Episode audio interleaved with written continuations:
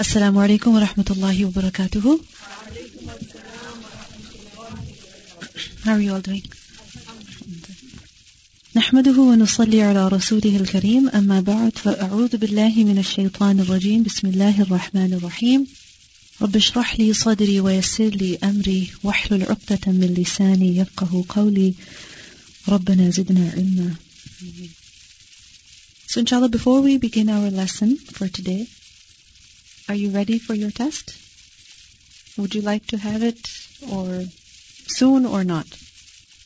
Yeah? Okay, how soon? Sometime next week? Okay, so which day suits you? Tuesday, Wednesday, Friday, Thursday, Monday, Wednesday.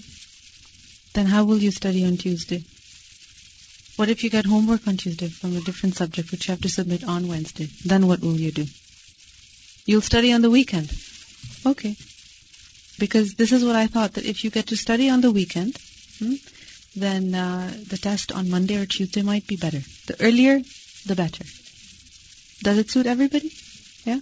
And we agreed to have a test, right? You accepted with your heart that inshallah you have a test instead of an assignment? Okay, good. Inshallah. So whichever day uh, fits into, uh, is best for the test, inshallah, your course in charge will let you know, hopefully today. If not, then over the email, definitely she will let you know, either Monday or Tuesday, whichever day is best. One more thing, there will be an assignment as well, okay, which is that it's simple that you have to write the description of the prayer in your own words, from takbiratul ihram to taslim. So all that we have learned so far, okay, from takbiratul ihram to taslim, so the entire description, just write in your own words. Okay? And you have to submit that. And if you do this while you're preparing for your test, it will be ideal. Okay? Because as you're writing everything, you have to make sure that you have every detail. Okay? So it will be done at the same time, your revision as well as your assignment, both at the same time. And I'm giving you this homework, your, this assignment, just so that you can, revi- you can review easily. Okay? So inshallah, this you have to submit on Tuesday. The description of the prayer from Takbiratul Ihram to Taslim in your own words. Okay? Now, when it comes to the adhkar and the du'as, you don't have to write every single du'a and every single dhikr. You can just write something like, and one, one can recite one or more of the du'as that have been narrated concerning this. Okay? Inshallah. Clear? And you can make it as long or as short as you want, but remember that the shorter it is, the easier it will be. Okay? But in making it short, don't leave out the necessary details. Okay? Inshallah. Okay, so we left off at a dhikr ba'da salah. What dhikr should a person make after the salah? And we learned about several adhkar that a person can read after the taslim, meaning when he ends the prayer. And the one thing that we learned was that this dhikr should be loud. Alright? Meaning when a person says, Assalamu alaikum wa rahmatullah, Assalamu alaikum wa rahmatullah, and he begins his dhikr, how should that be made? Loudly. So when he says the takbir, for example, Allahu Akbar, Astaghfirullah, Astaghfirullah, Astaghfirullah, it should be heard by others. Okay? Now, there are certain other adhkar also that one may read after salah, and you were provided the sheet. So if you could take that out and we'll just go over them quickly. So adhkar after salah, Allahu Akbar, Astaghfirullah, Astaghfirullah, Astaghfirullah. How many times? Three times. Then Allahumma anta salam wa minka salam tabarakta ya dal jalali wal ikram. O Allah, you are peace and from you comes all peace. Blessed are you, O owner of majesty and honor then Rabbi a'inni ala dhikrika wa shukrika wa husni ibadatik. O my Lord, help me to remember you, be grateful to you, and worship you in the best manner. And then tasbihat, subhanallah, 33 times, alhamdulillah, 33 times, and Allahu Akbar, either 33 times or 34 times. Then another dua which one may make after salah is Rabbi qini adabaka yawma tab'athu ibadak. O my Lord, save me from your punishment on the day when you will resurrect your slaves. Another hadith tells us that the Prophet ﷺ used to make this dua, Allahumma inni a'udhu bika min adhab al-qabri. Allahumma inni a'udhu bika min adhab al-nari. Allahumma inni a'udhu bika min al-fitani ma dhahara minha wa ma batan. Allahumma inni a'udhu bika min fitnati al-a'war al-kadhab. O Allah, I seek refuge with you from the torment of the grave. O Allah, I seek refuge with you from the torment of hell. O Allah, I seek refuge with you from trials, both visible and invisible. O Allah, I seek refuge with you from the trial of the one-eyed liar. And who is that? The Dajjal. Now there is a very similar dua that a person can make right before the taslim. Correct? Now, it may happen with you that one day you forget to make that dua, and right when you say the salam, you, you realize that you forgot to make that dua. So you can always make that dua after salah also.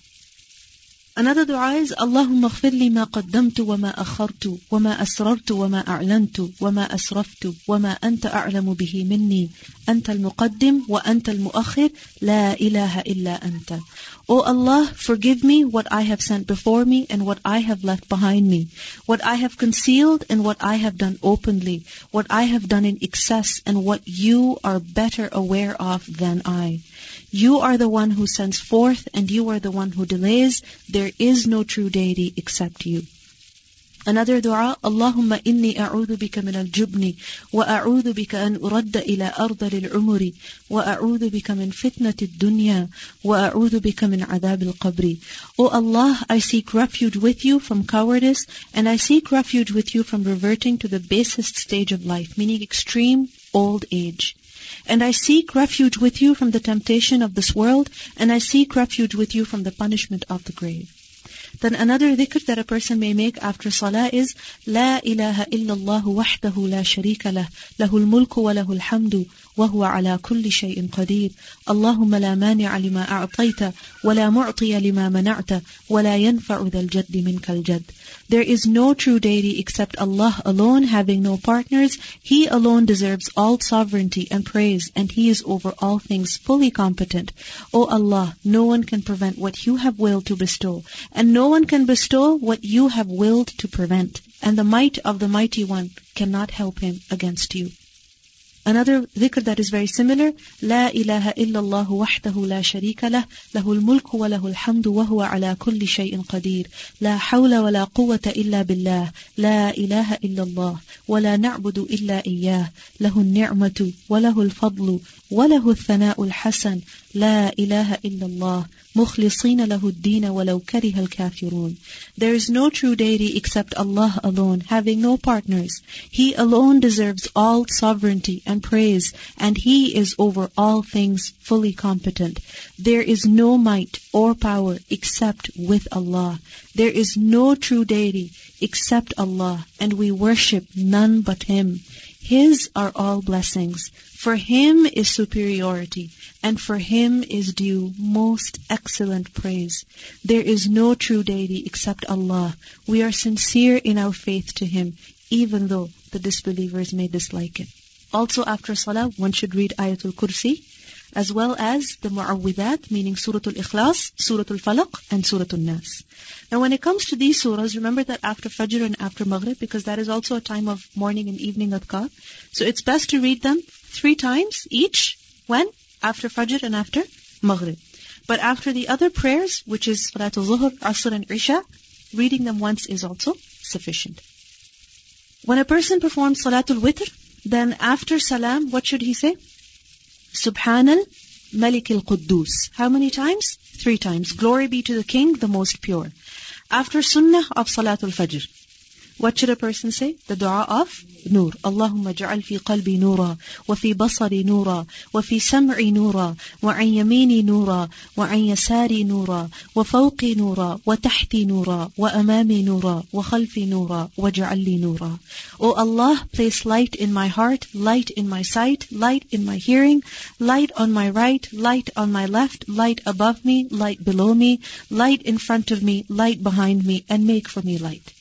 After Salatul Fajr, what should a person say? Allahumma inni as'aluka ilman nafi'an wa tayyiban wa amalan mutaqabbala. O Allah, I ask you for knowledge which is beneficial and sustenance which is pure and deeds which are acceptable. And we also learned about the other dhikr which is La ilaha illallah wahdahu la sharika lah, lahul mulku wa lahul hamd wa huwa ala kulli shay'in. How many times? Ten times. And after Salatul Maghrib, with a slight difference, yuhyi wa yumit in the middle, and this also ten times. Alhamdulillah, most of these adhkar are actually already in the masjid at Al-Huda on the walls. So after Salah, make use of this and spend some time reading those adhkar, at least after Zuhur, while you're here. Right? Inshallah. Alhamdulillah, many of the books that are available at the bookstore have these adhkar, most of them. Some of them might not be there, which inshallah should be in a future publication very soon, inshallah. Alhamdulillah, what you got is a trial, right? So inshallah, based on this, inshallah, publication should come forth soon. Okay.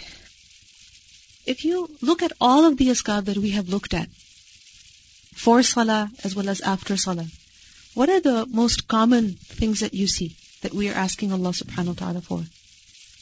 Forgiveness. Forgiveness. From dua istiftah to ruku, to sujood, to tashahud, to after salah, so many adhkar have istighfar in them. What does that show? That salah is really for what purpose? Forgiveness. And remember the hadith that every time the time of a prayer enters, a caller calls that, O, o people, come and extinguish the fire of sins that you have lit for yourselves. Pray salah and put off that fire. So how? By seeking forgiveness from Allah subhanahu wa ta'ala. Let's move to the next bab. باب يستقبل الإمام الناس إذا سلم يستقبل what does yastaqbilu mean? He should face. Who should face? Al-imamu, the imam. An-nasa, the people. Ida sallama, when he says the salam. Meaning when the imam finishes the prayer, the taslim has been made, then what should he do? He should turn around and face the congregation. He should face the people who prayed behind him. Now, he can turn from his right side or his left side. Either way is correct, but the point is that he should be facing the people. This does not mean that all the people should start facing the people who are behind them. No. The congregation should s- still sit, you know, facing the Qibla because obviously they're doing their adhkar. Or they can get up and leave, whatever is easy for them. However, the Imam, what is he required to do? turn around and face the congregation. This was the way of the Prophet ﷺ. حدثنا موسى بن إسماعيل قال حدثنا جرير بن حازم قال حدثنا أبو رجاء عن سمرة بن جندب قال كان النبي صلى الله عليه وسلم إذا صلى صلاة He said that the Prophet ﷺ whenever he used to perform a prayer أقبل علينا بوجهه He would turn his face towards us. He would turn towards us with his face, meaning his face would be in our direction. And this was his usual habit. He would look at us. He would look at us. He would face us. حدثنا عبد الله بن مسلمة عن مالك عن صالح بن كيسان عن عبيد الله بن عبد الله بن عتبة بن مسعود عن زيد بن خالد الجهني أنه قال He said that صلى لنا رسول الله صلى الله عليه وسلم صلاة الصبح بالحديبية At Hudaybiyah, what happened? The Prophet ﷺ performed the subh prayer with us. Which prayer is that? Fajr prayer. Ala ithri sama'in. Ala on ithri. What does ithri mean? Trace, meaning after. Okay? Sama'in. A sky. Kanat min al-layla. That was in the night. I mean, the sky is there all the time. Why is it said that that was there in the night? What is it special that comes from the sky? Rain. Okay? So basically what he meant to say was that after a rainy night, and those are the traces of the sky. Right? What? Rain. So, those traces which had been left during the night, meaning after a rainy night. So in the morning, at Fajr time, when the Prophet ﷺ performed the prayer, فَلَمَّا انصَرَفَ Then when he ended the prayer, أَقْبَلَ عَلَى النَّاسِ He turned towards the people. He faced the people after the salah, فقال and he said, هل تدرون ماذا قال ربكم? Do you know what is it that your Lord has said? قالوا, the people said, الله ورسوله أعلم. Allah and His Messenger know best. قال, he said, أصبح من عبادي مؤمن بي وكافر. That this morning, some of my servants have entered as mu'min, as believers in me, and others, wakafir, as disbelievers. Meaning this morning, some people they continued as believers, and others, they became disbelievers. فَأَمَّا مَنْ قَالَ Then as for the one who said, مُطِرْنَا We were given this rain, بِفَضْلِ اللَّهِ By the fadl of Allah, His grace, وَرَحْمَتِهِ And His mercy, فَذَلِكَ مُؤْمِنٌ So that is a believer, be in me. وَكَافِرٌ And a disbeliever, بِالْكَوْكَبِ In the stars. وَأَمَّا And as for مَنْ قَالَ Who said, بِنَوْءِ كَذَا وَكَذَا Because of such and such star, meaning we were given rain because of such and such star, فَذَلِكَ كَافِرٌ بِي So that is a disbeliever in me, meaning in Allah subhanahu wa ta'ala, وَمُؤْمِنٌ بِالْكَوْكَبِ And a believer in the stars. Now in this hadith, what do we see? That during travel, the Prophet ﷺ was where? At Hudaybiyah. This was not at home, but during travel. When he led the people in prayer, what happened after the prayer? He turned towards the people. So this is something that the Imam should do always. Whoever the Imam is, whenever he is leading the people in prayer, whether at home or in safar during a journey, whether the congregation is huge or very small, what should the Imam do? He should turn and face the people. Why should he face the people? What's the hikmah behind that? What's the wisdom behind that? One is that it is a physical announcement that the salah is over. It has ended. So that anyone who walks in realizes that the salah is over because the imam is not facing the qibla anymore. Right? And another hikmah is that when the imam will face the people, then he will have an opportunity to speak to them. And we see over here that the Prophet ﷺ taught them something. He asked them a question, and from that, you know, he, he got an opportunity to teach the people something. Because if a person is not facing others, then how is he meant to have any conversation with them? Right? So facing one another is an excuse for having a conversation. Right? And when that conversation will happen, then, you know, a person can teach others something. So the Prophet ﷺ took advantage of this moment. Everybody is sitting. So teach something at this time. Another wisdom behind this is that what is the reason that the Imam is in front of the people? What's the reason behind that? Because the prayer is happening. The prayer is going on. So once the prayer has ended, then there is no reason for him to be in front of them anymore. So this is why he faces them. Because now he is amongst them, he is one of them, and it also helps the Imam be humble. Right? It also helps the Imam be humble. Otherwise, if he's always separate from the congregation, he does not even look at them, he does not even face them, then it, this might lead to pride. Right? So this is why the Imam must face the congregation after the salah, and this was the way of the Prophet ﷺ. Now in this hadith in particular, what happened? He asked the people that, do you know what your Lord has said? And what did the people say? Allah and His Messenger know best. What's the lesson in this for us? Hmm? That if there's anything that we are asked about concerning the religion and we don't know the answer, then what should our response be? Allah and His Messenger know best. Sometimes we, we begin to guess. Right? But unless you are very confident, don't say anything. Rather say, Allah and His Messenger know best. Also we learn from this that our words, they matter a lot. Notice how the words of a person, if he says, we were given rain because of a star. We were given rain because of Allah. Look at the difference. One statement is a statement of kufr and the other statement is a statement of iman. So we have to be very careful about what we say when we have received a blessing and what we say when we have received a trial. What are our words? Because at the time of ignorance, this is what the people used to believe.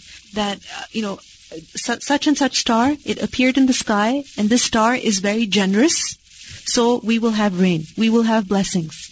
And this star has appeared in the sky, it is visible in the sky, and this star is very dry. It's not that generous.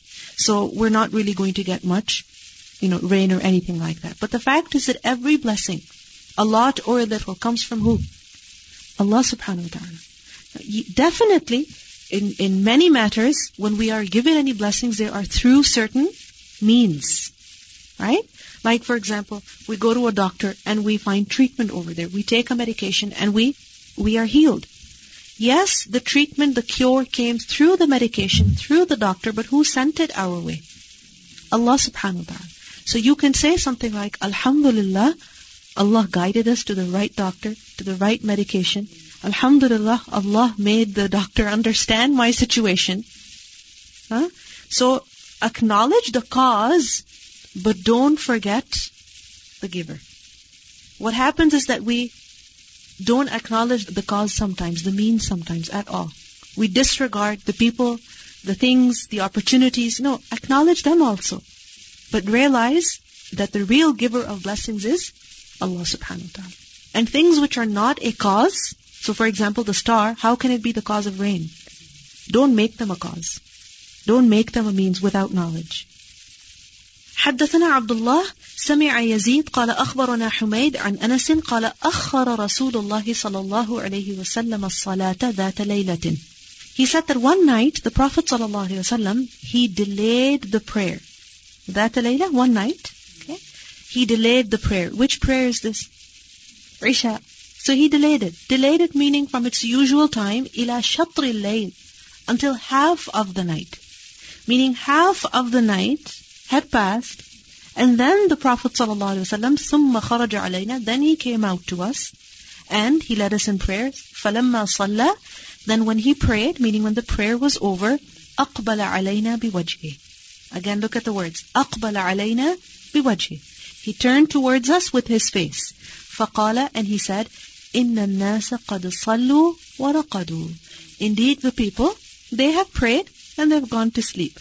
وَإِنَّكُمْ and as for you, لَن تَزَالُوا فِي صَلَاةٍ مَنْ تَوَرْتُمُ الصَّلَاةِ That you were constantly in prayer as long as you were waiting for it.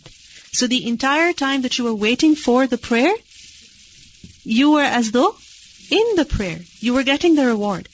And as for those who were not patient enough, they just left and prayed themselves and went to sleep, they lost on that reward themselves. So there's a number of things that we understand over here. First of all, the fact that in the nighttime even, when it was dark, and remember that people did not have uh, much oil even with which they could light lamps. Aisha anha said that if we had it, we would have eaten it. So you can imagine that the masjid was pretty dark. The only light that was there was perhaps from the moon, Allahu A'lam, how much light there was, or from the stars, or and even that light was very, very little. But still, the Prophet ﷺ, he turned towards the people and he faced them.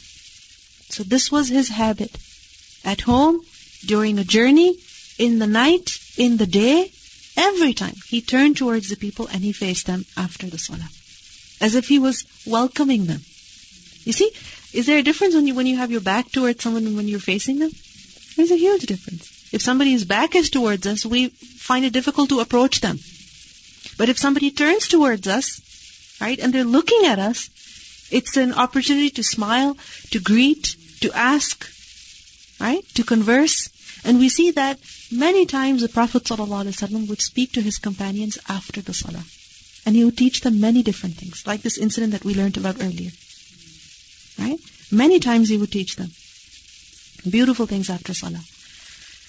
And at this time, what did he teach them? That the people have prayed and they've gone to sleep, but you were waiting and you were getting your reward that whole time. So he motivated them, he encouraged them. And this is one of the great qualities of leaders that they're motivators. Hmm? And the Prophet ﷺ was definitely someone who motivated the companions to do that were extremely difficult. Another thing we see over here is that Isha prayer, the Prophet ﷺ delayed it until when?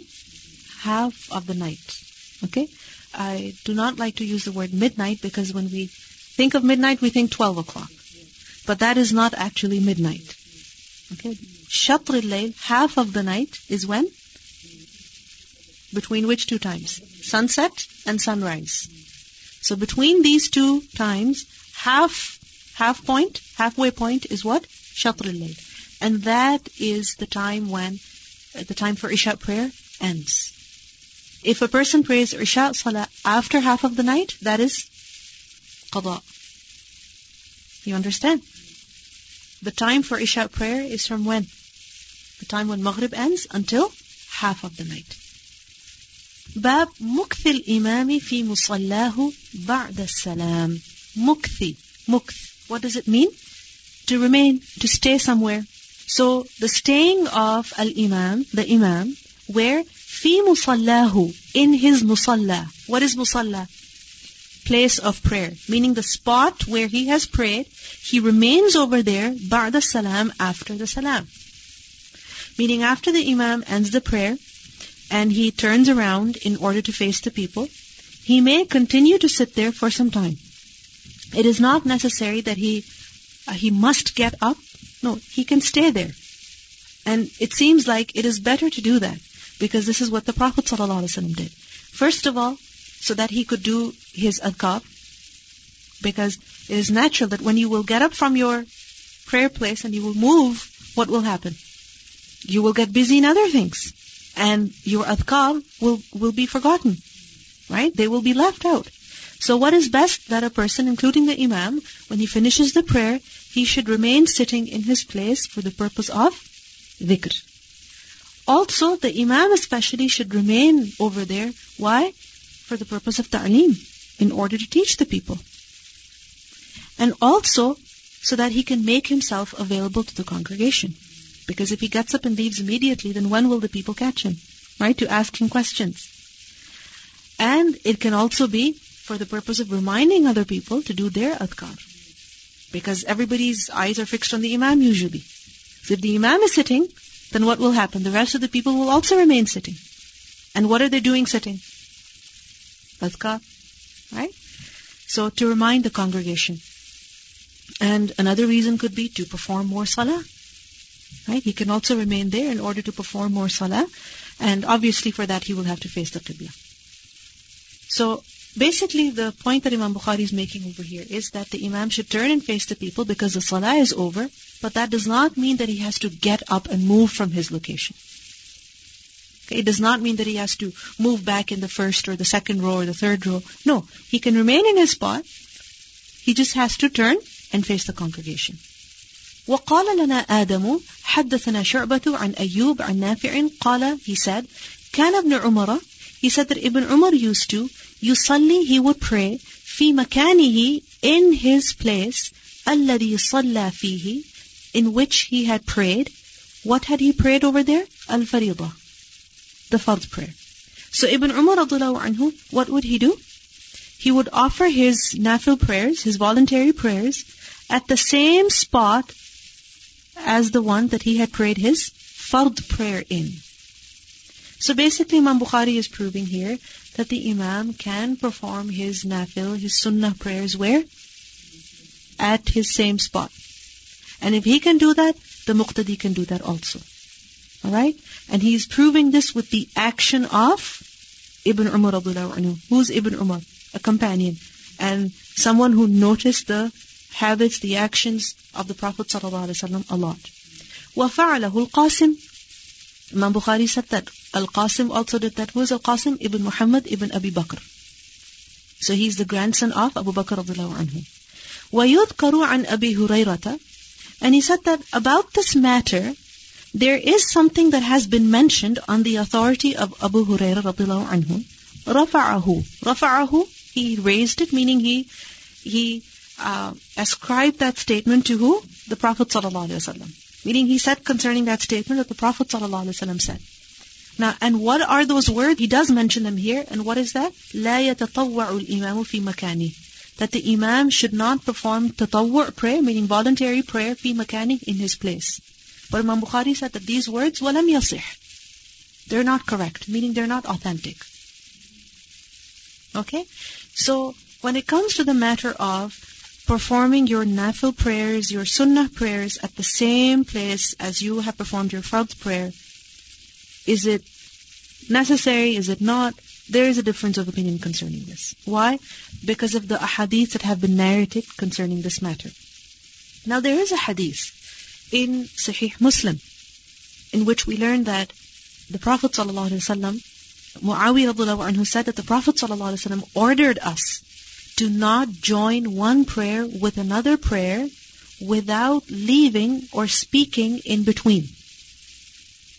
Meaning, he said that two prayers should not be performed one after the other, except that there should be some gap, some break in the middle. How do you make that break? Either move to a different location or, you know, speak. You understand? Speak to someone, have some conversation. Turn around, you know, say something so that it is clear that you completed one prayer and now you are beginning another prayer. You understand? So because of this hadith, some scholars they said that the imam and the ma'mum and the munfarid, okay, whether a person led the prayer or he prayed behind the imam or he was praying by himself, when he ends a prayer and he wants to begin another prayer, meaning nafil, voluntary, sunnah, whatever it is, then what should he do? He should take a step forward back, to the right, or to the left, move to a different spot. Okay? Now what happens with us in the masjid is that sometimes we are, you know, standing in a row between people, right? And we're waiting for others to finish their salah so that we can switch spots with them. Some people get to switch their spots and others don't. And in that case, many people, they keep waiting, keep waiting, keep waiting. So, remember that it is better to change your spot but it is not mandatory. Because Ibn Umar anhu, what was his action? That he would pray nafil in the same spot. And this narration of Muawiyah anhu, although it is in Muslim, it is disputed. Meaning its authenticity is disputed. Some considered it to be authentic and others did not consider it to be authentic.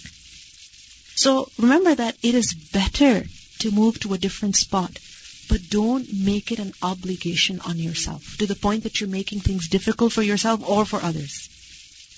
Why is it better? What's the benefit if you move to a different spot? That you're making more of the earth a witness for yourself. Right? That on the day of judgment, the earth, يَوْمَ إِذٍ تُحَدِّثُ أَخْبَارَهَا The earth will speak its news, meaning the earth will, will tell what happened on it, on its surface. So you want that there's different spots of the earth saying that, Ya Allah, this person performed these many rak'ahs on me over here at this time, you know, this prayer. So you want more of the earth to be a witness for you. Okay. Is there any other benefit? In moving spots? Moving from one location to the other? Alia? It's quite possible that you move to a different location and you have better khushu because uh, the carpet doesn't smell, or you're right under the fan, or there aren't too many people over there, or you know people around that area are more focused in prayer, right? So you might have better khushu, and also it's helpful. You know, when you move from one spot to the other, you get a fresh start. And when you get that fresh start, it's helpful, you know, for khushu in salah. Okay. Any other benefit? So when you will move from, let's say, from a your row, which is further back in the masjid, to a row that is in the front of the masjid, then you're making things convenient for the people who are trying to leave. Any other benefit? Okay, good. That you get to pray by different people also. Okay, very good. Any other benefit? You see, the Imam, for example, he finishes the prayer Alright? And he gets up in the same spot and he begins his nafil. Now someone walks into the masjid and they think that, oh, the imam is praying. The salah is still going on. And they join and they're like, what's going on? The imam is not saying it out loud. There could be confusion. Alright? So if a person moves, especially the imam, then it will be easier for the people to realize that the jama'ah, the salah is over. Because it's possible that everybody stands up at the same time to perform their nafil prayer. Now the imam is performing his sunnah, and the five people behind him are performing their sunnah, and they're standing close together, and it might appear as a jama'ah is going on. Right? So when everybody will move their, you know, spots, they will disperse through the masjid, then it's easier for the one who's coming in to realize that the jama'ah is over. It clarifies things for the people. But remember one thing, that when you're moving, you know, from one spot to the other. it doesn't mean that you have to go five steps away or you have to be, you know, your feet have to be on the line. You could be standing on the same spot, you know, in the row, in the saf, the marked row. Just take one step forward, one step behind. We think a row is that which is colored, right? But you think the masjid of the Prophet ﷺ was such? That the rows were uh, made, marked on the floor? No, it wasn't like that. So remember that your spot is that on which you're standing, on which you're doing sajda. It could be five centimeters away from the one that you were praying on previously. So if you cannot move from your location, okay, because the people are praying all around you, you can just take a step forward. As long as you don't bump into the person who's praying in front of you. Okay? Inshallah, you can do that.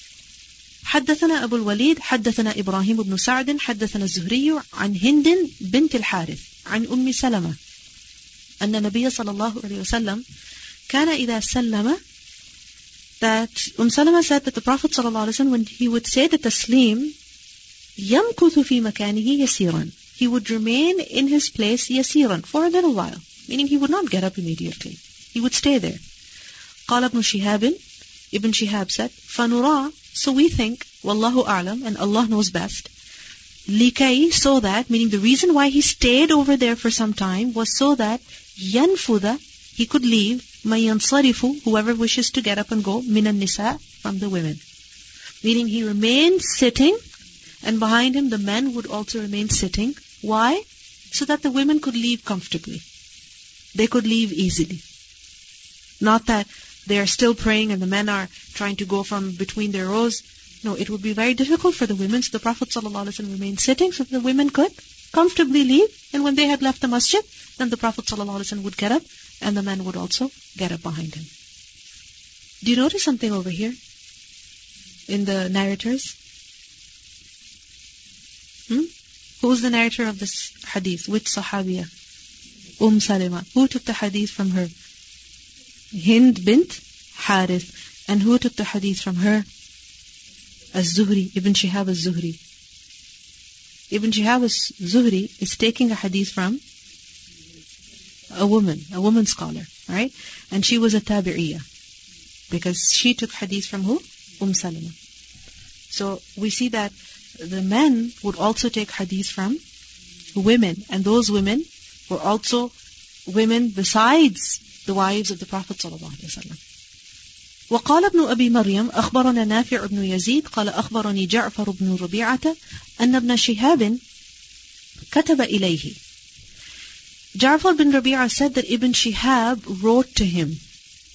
He wrote to him. He sent him a letter. Okay. قال he said حدثتني in that letter was what? That حدثتني هند بنت الحارث الفراسية. That Hind bint Harith, who was Firasiyya, that she حدثتني, she narrated to me. She narrated hadith to me. And she took that hadith from who? عن أم سلمة. Who's أم سلمة? زوج النبي صلى الله عليه وسلم. وكانت, and she was, who? Hind. She was من صواحباتها. صواحبات. Female companions. So she was from her female companions, meaning she was one of those women who spent some time with Umm Salama. She learned from her, Okay? قالت, she said, كان يسلم Umm Salama told her that the Prophet ﷺ, he would yusallimu, he would say the salam, فَيَنصَرِفُ النِّسَاء And the women would yansarifu, they would get up and leave. They would also end their prayer. Would end their prayer and they would get up and leave immediately after the salam, as we read earlier in a hadith also. And then when they would get up, what would they do? فَيَدْخُلْنَ بُيُوتَهُنَّ They would leave the masjid and even enter their homes min qabli before an yansarifa he would leave Rasulullah sallallahu alaihi wasallam before the Prophet sallallahu alaihi wasallam would even leave the masjid. So what would the women do? They would get up and go to their homes immediately, and they would even have entered their homes, and the Prophet sallallahu alaihi wasallam would then leave from the masjid. Now, uh, this hadith, what does it show to us? That the Prophet wasallam, how long would he stay for in his spot? At least a few minutes, if not more than that. Because the women, they're leaving the masjid and reaching their homes. this is true. It's unfortunate that today it's the exact opposite. That women have to wait for the men to go because the men don't have any, sometimes unfortunately they don't have any regard for the privacy of the women or just any courtesy for the women that they need some space to go. Sometimes the hallways, the passages, the doorways are completely blocked.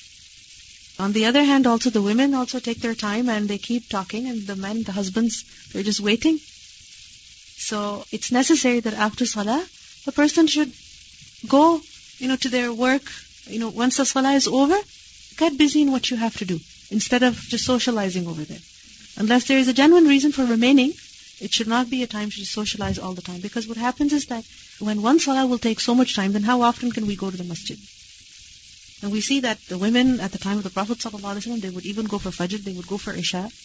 In another hadith, we will learn that once the Prophet ﷺ delayed Isha so much that he was told the women and the children have gone to sleep. Meaning waiting in the masjid, they have gone to sleep. Hmm?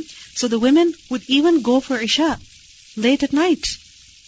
So this is only possible when you're going just for salah and then you go back to your work. Because otherwise, how can we make time for salah?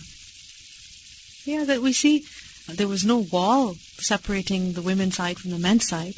And that is not possible all the time, nor is it ideal in every situation. It can create difficulties also at certain times. However, whatever the situation is, men should respect the privacy of women, and the women should also take note of the fact that men need to go about also. So you know, go where you have to go quickly uh, so that there's no awkward situation that anyone is forced to be in. وقال ابن وهب عن يونس عن ابن شهاب أخبرتني هند الفراسية. In another chain of narration, Ibn Shihab used the word أخبرتني. Earlier he said حدثتني. وقال عثمان بن عمر أخبرنا يونس عن الزهري حدثتني هند الفراسية. وقال الزبيدي أخبرني الزهري أن هند بنت الحارث القرشية أخبرته وكانت تحت معبد بن المقداد وهو حليف بني زهرة وكانت تدخل على أزواج النبي صلى الله عليه وسلم. وقال شعيب عن الزهري حدثتني هند القرشية وقال ابن أبي عتيق عن الزهري عن هند الفراسية. وقال الليث حدثني يحيى بن سعيد حدثه عن ابن شهاب عن امرأة من قريش حدثته عن النبي صلى الله عليه وسلم. So basically these are some variations in the isnad. in these different variations is also a slight discussion on the identity of this lady, Hind, because in some versions she's called Al-Firasiyya, in other versions she's called Al-Qurashiyya. So there was a dispute concerning who exactly she was, but one thing that was known about her was that she was one of the companions of Umm Salama radiallahu anha.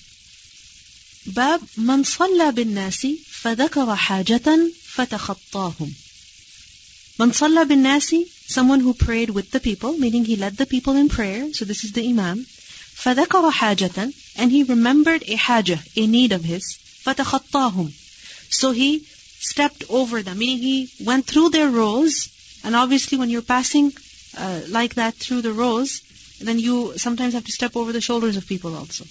Right? Making way through the people. People have to kind of move on the side in order to create space for you.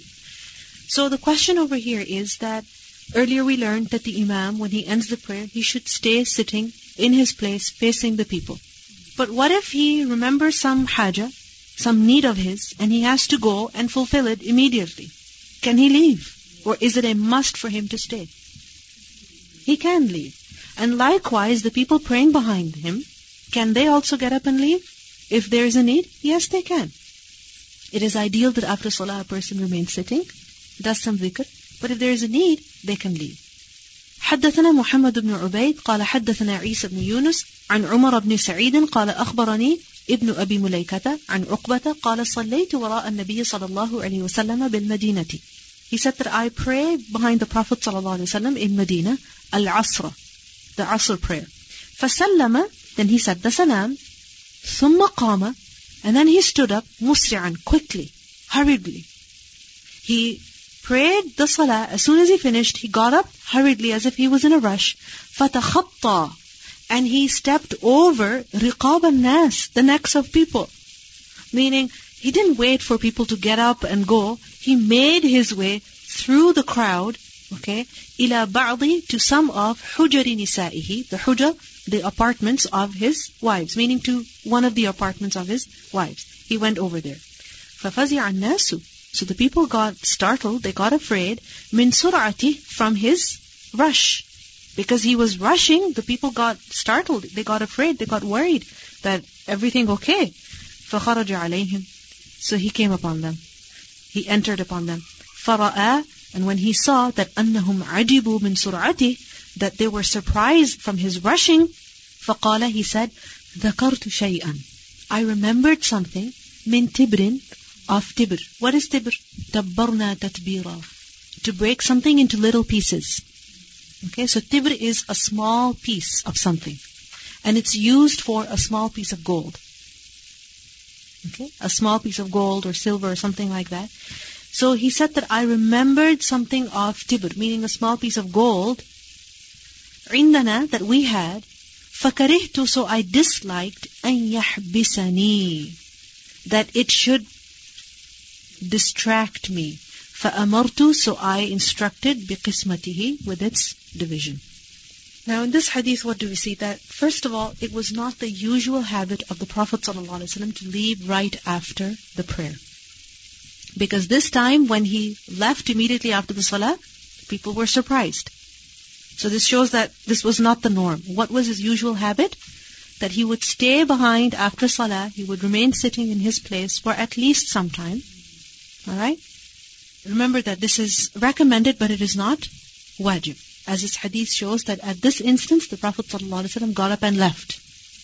So it means that a person may leave, however, what is best? That he remains sitting. We learned that at one occasion the Prophet ﷺ was sitting after Dhuhr prayer, and he sat there and some people came, some visitors, and they kept asking him, you know, so much so that they spoke to him for so long that the time of Dhuhr ended and the time of Asr began. And he wasn't able to, to say his two rak'ah salah. So after Asr, when he went home, he performed two rak'ah. And one of his wives, she explained that this was because he was not able to pray those two rak'ah after Dhuhr, so he made them up later after Asr at home. So this shows to us that this was a habit of the Prophet ﷺ to stay back after Salah, make himself available for the people. But there were some times when he would also get up and leave. Now the ma'moom can also do that. Okay? Because sometimes it happens that, for example, after Jumu'ah Salah, you see that the Imam says a salam and people instantly get up and leave. And we feel that it is almost disrespectful. Hmm? But remember that when there is a large congregation, obviously people have come, you know, from different places. Some some have left their work. Some probably have people waiting in the car for them. Some people have to catch a bus. Some may not have parked properly. So when there is a reason such as that, and most of the time there is, then people are allowed to get up and leave immediately. In a rush, there is no harm. But this should not be a habit. This should not be a habit. That the salam is said and get up and leave right away. Or at home, a woman, you know, she ends her prayer and salam alaikum wa rahmatullah and instantly the hand goes in the hijab, throw that off and rush back to the television or the kitchen or, you know, something. You know, it's understandable if once or twice it happens, or maybe three or four times even it happens, once a day it happens, but with every salah, that is not right. Likewise, after Fajr sometimes people say the salam and nothing, no dhikr, nothing, rush to bed. This is also not appropriate. It's understandable if it happens once a week, twice a week, okay, you had a very rough night, but as a habit, this should not be the case. Because after salah, one must spend some time doing the dhikr. We discussed this earlier in that book about the permissibility of praying salah after asr when there is a cause, when there is a sabab. Okay? After asr, generally nawafil should not be performed. Okay, salah must not be performed. But if there is a sabab, a cause, a reason, then it is permissible. What could be a valid reason? So, a situation such as this, that a person was not able to perform their two uh, rak'ah after dhuhr and they regularly perform it. And remember that when a person regularly performs a certain deed, even if it's nafil, then what happens? That they should be consistent in that. So a person may perform that two rak'ah after asr. Likewise, an urgent matter came up. And, you know, one finds the need to perform istikhara immediately. Right? Like, for example, you know, a person intends to travel somewhere. And the travel agent says, please give me an answer within one hour whether I should book these seats for you or not. You can't wait till Maghrib. You have to pray at that time. So there is a sabab. You can pray istikhara at that time. Okay? Likewise, a person goes to the masjid. And the ahadith concerning performing salah before sitting in the masjid are very, very strong. So, in that situation, there is a sabab. A person can perform there, tahiyatul masjid, and then sit down. If a person has a habit of performing tahiyatul wudu, for example, a habit, then remember that they must be consistent with that. So after asr, there is a sabab, you know, in their situation. So they can perform their nafil. Alright? So anyway, from this we see that over here in this hadith that the Prophet ﷺ, it was not his usual habit to leave right after the salah, and this should be uh, our habit also. But once in a while, if it happens for a genuine reason, then there is absolutely no problem whatsoever. Uh, and we also learn from this hadith that if a person has to go over the shoulders of people, okay, making his way through the rows of people, through the crowd for an urgent need, he may do that for a need. Huh? But it should not be, you know, such that a person disregards those who are sitting and one he's hitting their neck, and another he's hitting their shoulder, and another they're, you know, kicking them with their foot. No. Be respectful and courteous, but it is permissible to uh, make one's way through the masjid in this manner. Uh, also remember that there is no harm if a person remembers something during salah. Because the Prophet ﷺ remembered during salah about this piece of gold that he had in his home. Okay?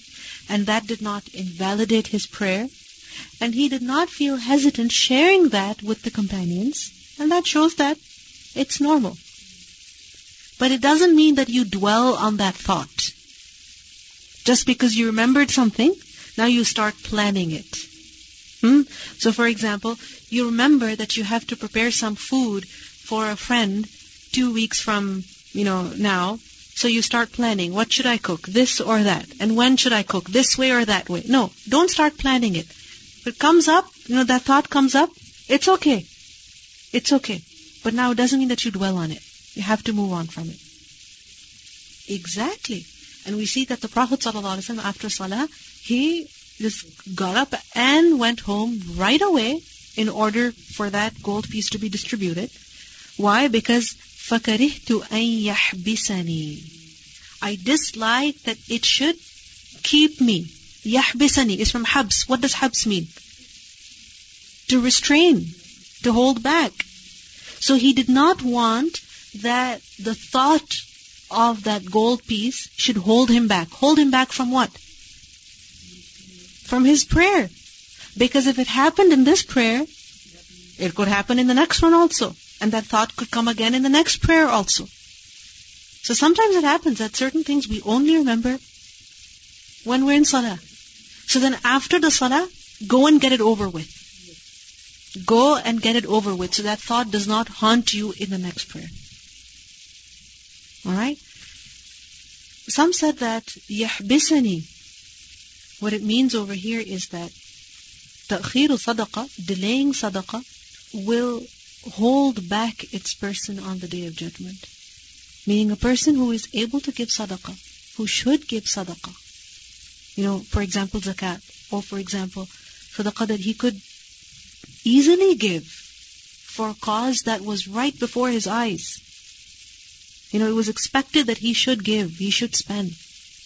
A person must not delay paying over there, giving sadaqah over there, because this will hold a person back on the day of judgment.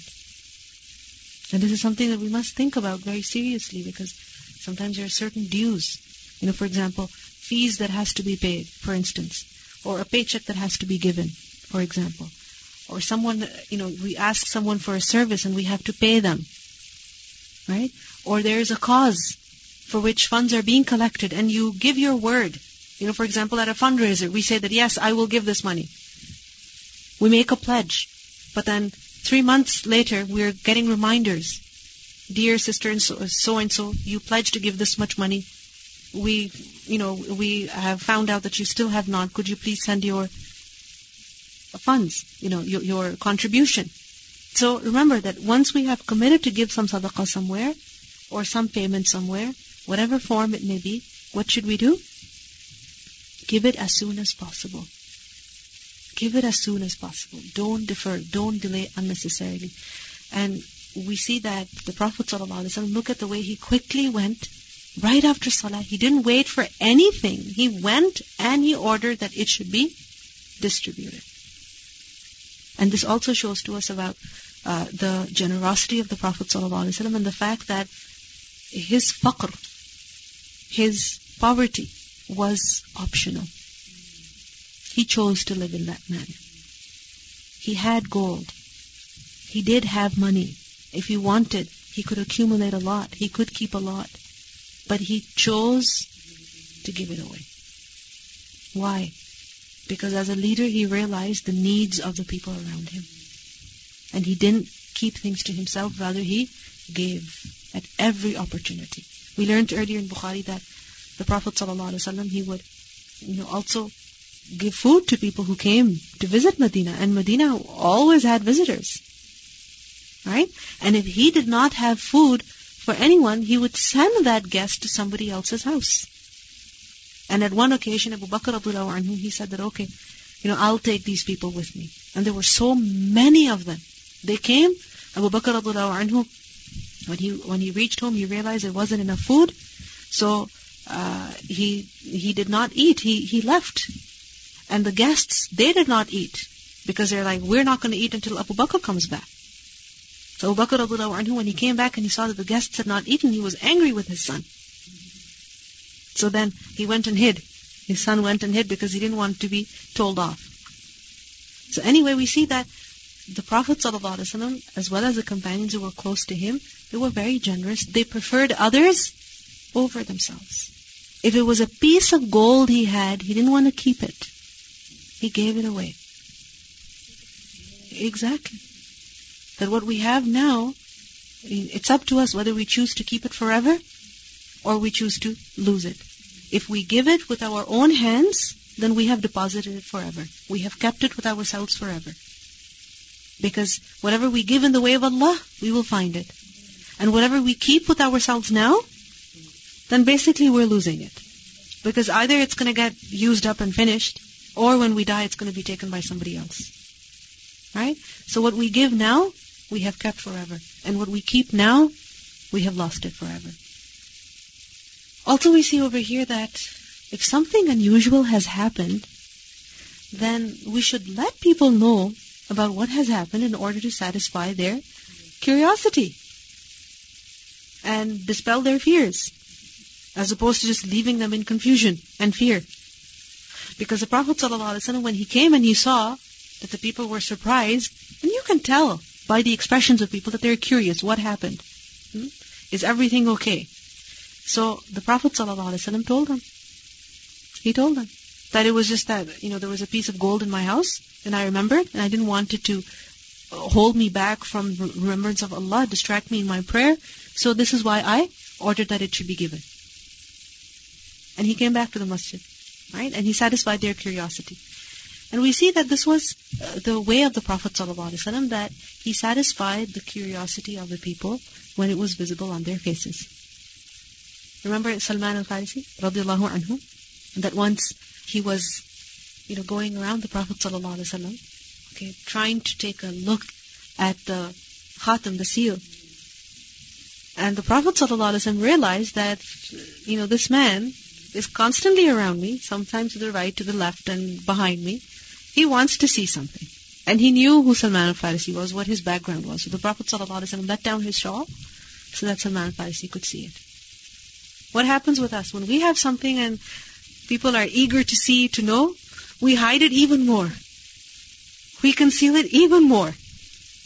I'm not telling, I'm not sharing, I'm not going to tell you. I know something you don't know.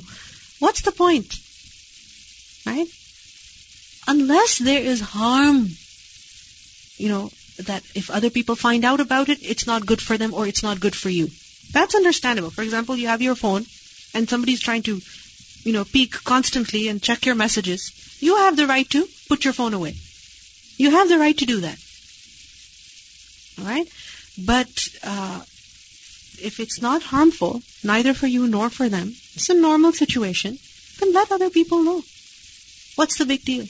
You know, when we create this extra tension by being overly protective and creating that air of don't ask and don't say and why why create discomfort for yourself and other people?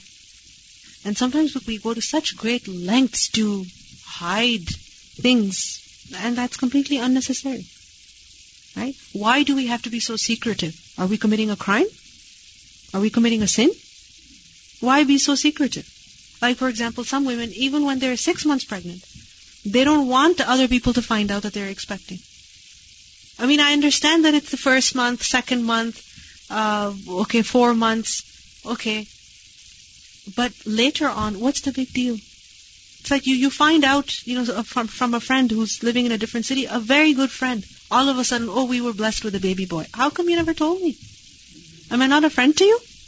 You couldn't tell me that you were expecting? I could have made dua for you. Oh, no, no, no, no, we, you, we feel shy. What is in it to be shy about? Things that are natural. When people like to know, they, they'll be happy if they find out. They'll make dua for you. So why not tell other people? It doesn't mean that a person has to publicize every single thing. But if somebody is being curious, but be natural. Be natural. A child is being curious, someone around you is being curious about something that has happened, and they have a right to be curious. The way you left, or the expression on your face, or the way you're constantly on your phone, let them know. Satisfy their curiosity. Inshallah, relationships will be better this way. You know, sometimes we're constantly on the phone because an urgent matter is being dealt with, and the person sitting next to us is wondering, what's going on? They're like, no, no, nothing, nothing. You can just tell them there's an urgent matter that came up and my coworker is discussing that about me. Please, please let, let me have five minutes. You know, there's no harm in doing that. Communicate. Don't be overly secretive. If the Prophet ﷺ was not that secretive, why should we have to be? Yes, sometimes we don't want to tell other people about what we do. Why? Because, oh, they're going to ask us for favors and we can't help them and it's too it's okay. If you cannot help at all, that is different. But if you are able to, you know, this is also a kind of ihsan. Remember that ihsan is done in different ways. One is through words. Another is through actions. Right? Another way is through money. And another way of ihsan is through one's jah. What is jah? Your status. Your, you know, for example, your profession, what you do. Through that you could help someone. Why not? Why be secretive about what you do so that other people are constantly wondering, what does he do? What does she do? Right? Does she work for special secret agency or something? Like what's going on over here? I know someone who's a who's a doctor and mashallah, mashallah, so many people, you know, seek their help concerning referrals and so many different, you know, things. And I don't think that their status is reduced by helping others, by giving referrals, or their money has reduced, or their time is being wasted, or people are taking advantage of them. No. Rather, they are very respected in the community. They're considered very, uh, you know, as a very good person because they're helpful. Right? So, be helpful, be generous. Don't be secretive about your profession or about different things about your life. Sometimes we can be so stingy that we can't even tell others about what special ingredient we put in a, in a particular food. What's the big deal? It's only an ingredient. But we have to be secretive about it. People are curious. How did you make the consistency such? How did you give this flavor? Tell them please. Share the khair. They care for you. This is why they're asking they they care for you. This is why they're asking. If they didn't care about you, they won't look at you. Yes. And you see, look at how observant the Prophet ﷺ was, that the people didn't ask him What do we see in the hadith? فَرَأَى أَنَّهُمْ عَجِبُوا مِنْ سُرْعَتِهِ He saw on their faces that they were shocked, surprised at his rushing. So, فَقَالَ He said, ذَكَرْتُ شَيْئًا مِنْ تِبْرٍ عِنْدَنَا فَكَرِهْتُ أَنْ يَحْبِسَنِي He satisfied their curiosity. So sometimes, it's not necessary that, that the other person should ask you, should send you an email, should send you a text message, should call you. Sometimes it's visible on their face. Right? Now it's another thing that certain individuals, they become extremely curious about everything about your life, right? About your personal life. So that is a different situation where you want to maintain a distance for a genuine reason. That is different. But when there is no big deal, don't create unnecessary awkwardness. The Prophet ﷺ satisfied their curiosity. He told them that this is the reason why I got up and left, and because of that we learned something so beneficial that don't delay in giving sadaqah. باب الانفتال والانصراف عن اليمين والشمال انفتال وانصراف انفتال basically to turn face insiraf getting up to leave so for example when the imam is turning in order to face the people or insiraf a person is getting up from his prayer place after his salah in order to leave does he have to get up and leave from his right side or does the imam have to turn to face the people from his right side? No. Anil yamini washimali From the right and from the left. So the imam may turn from his right side or may from his left side. There is no one fixed way. Either way is fine. وكان أنس and Anas ينفتل عن يمينه. He used to turn from his right side, meaning in order to face the people, after salah as the imam, what would he do? He would turn from his right side, وعن يساره, and at other times he would also turn from his left side. ويعيب, and he would criticize ala on mayyatawakha those who purposely yatawakha is to deliberately purposely intentionally do something.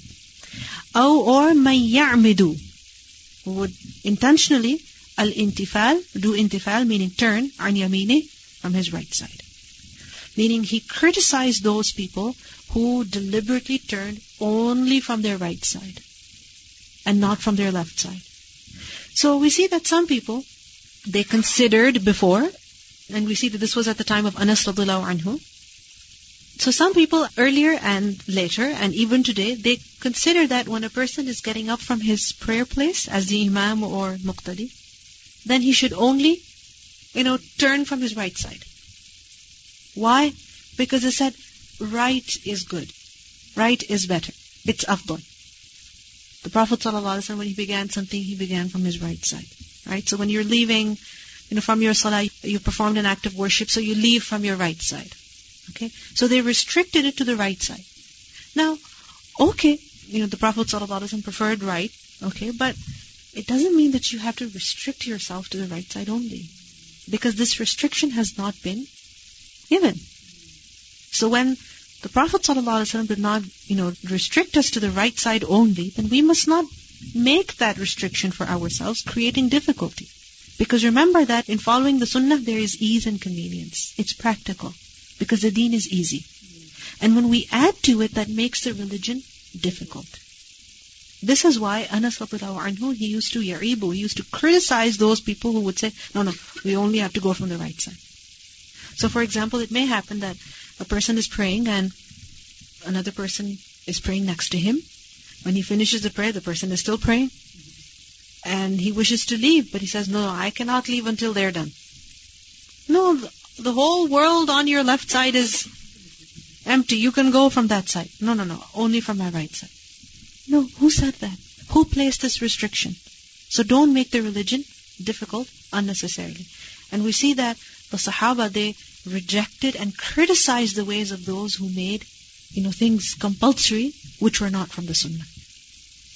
They did not approve of this. That if something is not compulsory, if something is not from the Sunnah, don't make it a must on yourself.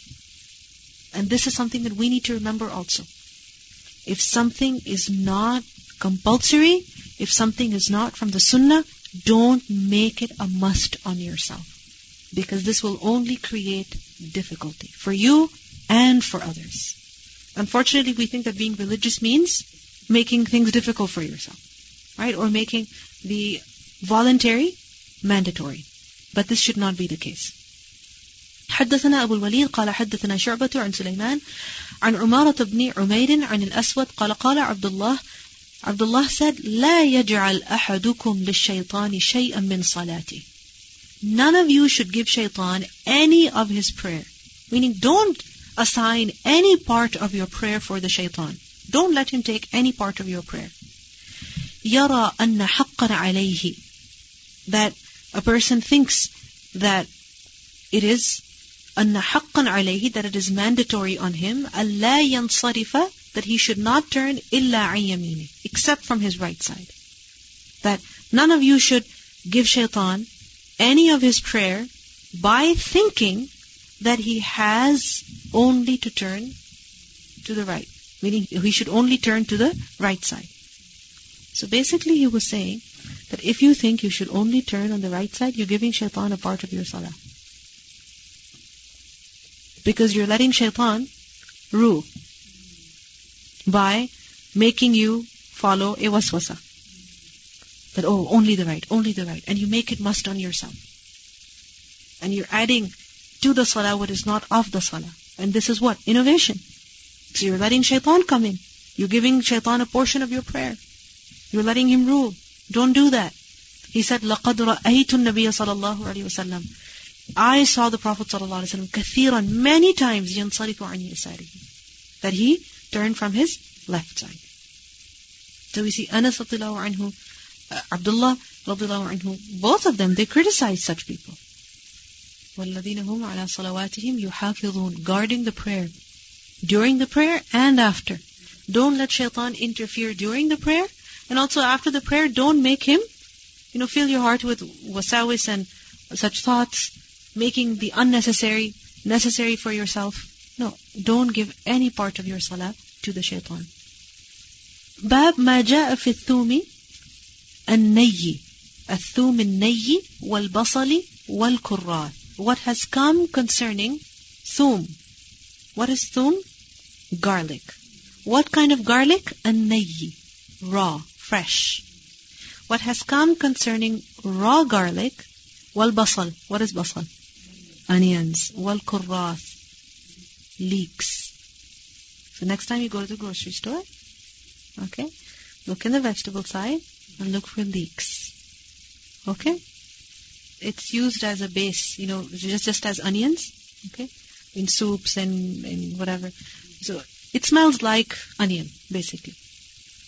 Exactly, it's like a giant-sized scallion, really big onion, a green onion. It's long and green. So obviously it's from the same family. So it also has a very strong smell. Now, this bab and the abwab that are following, they are concerning the ahkam of the masajid.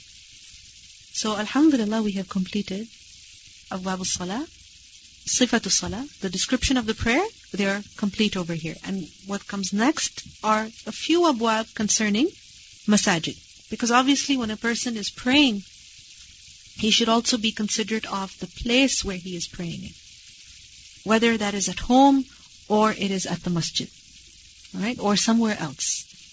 So before this book was concerning uh, Jama'ah, Imam, Muaddin, Adhan, as well as the timings of the prayer, as well as the masajid. There were certain abwab that were covered concerning the masajid. And now there are a few more. So they're basically spread out. Some before the description of the prayer and some after the description of, of the prayer. Because there are some matters which concern only the people who are going to the masjid, and there are other matters which are general, which apply to people who are praying at home also. So for example, the ruling concerning eating raw garlic and then praying, this is something that definitely applies to people who are praying in the masjid, but also to people who are praying at home. سبحانك اللهم وبحمدك نشهد أن لا إله إلا أنت نستغفرك ونتوب إليك السلام عليكم ورحمة الله وبركاته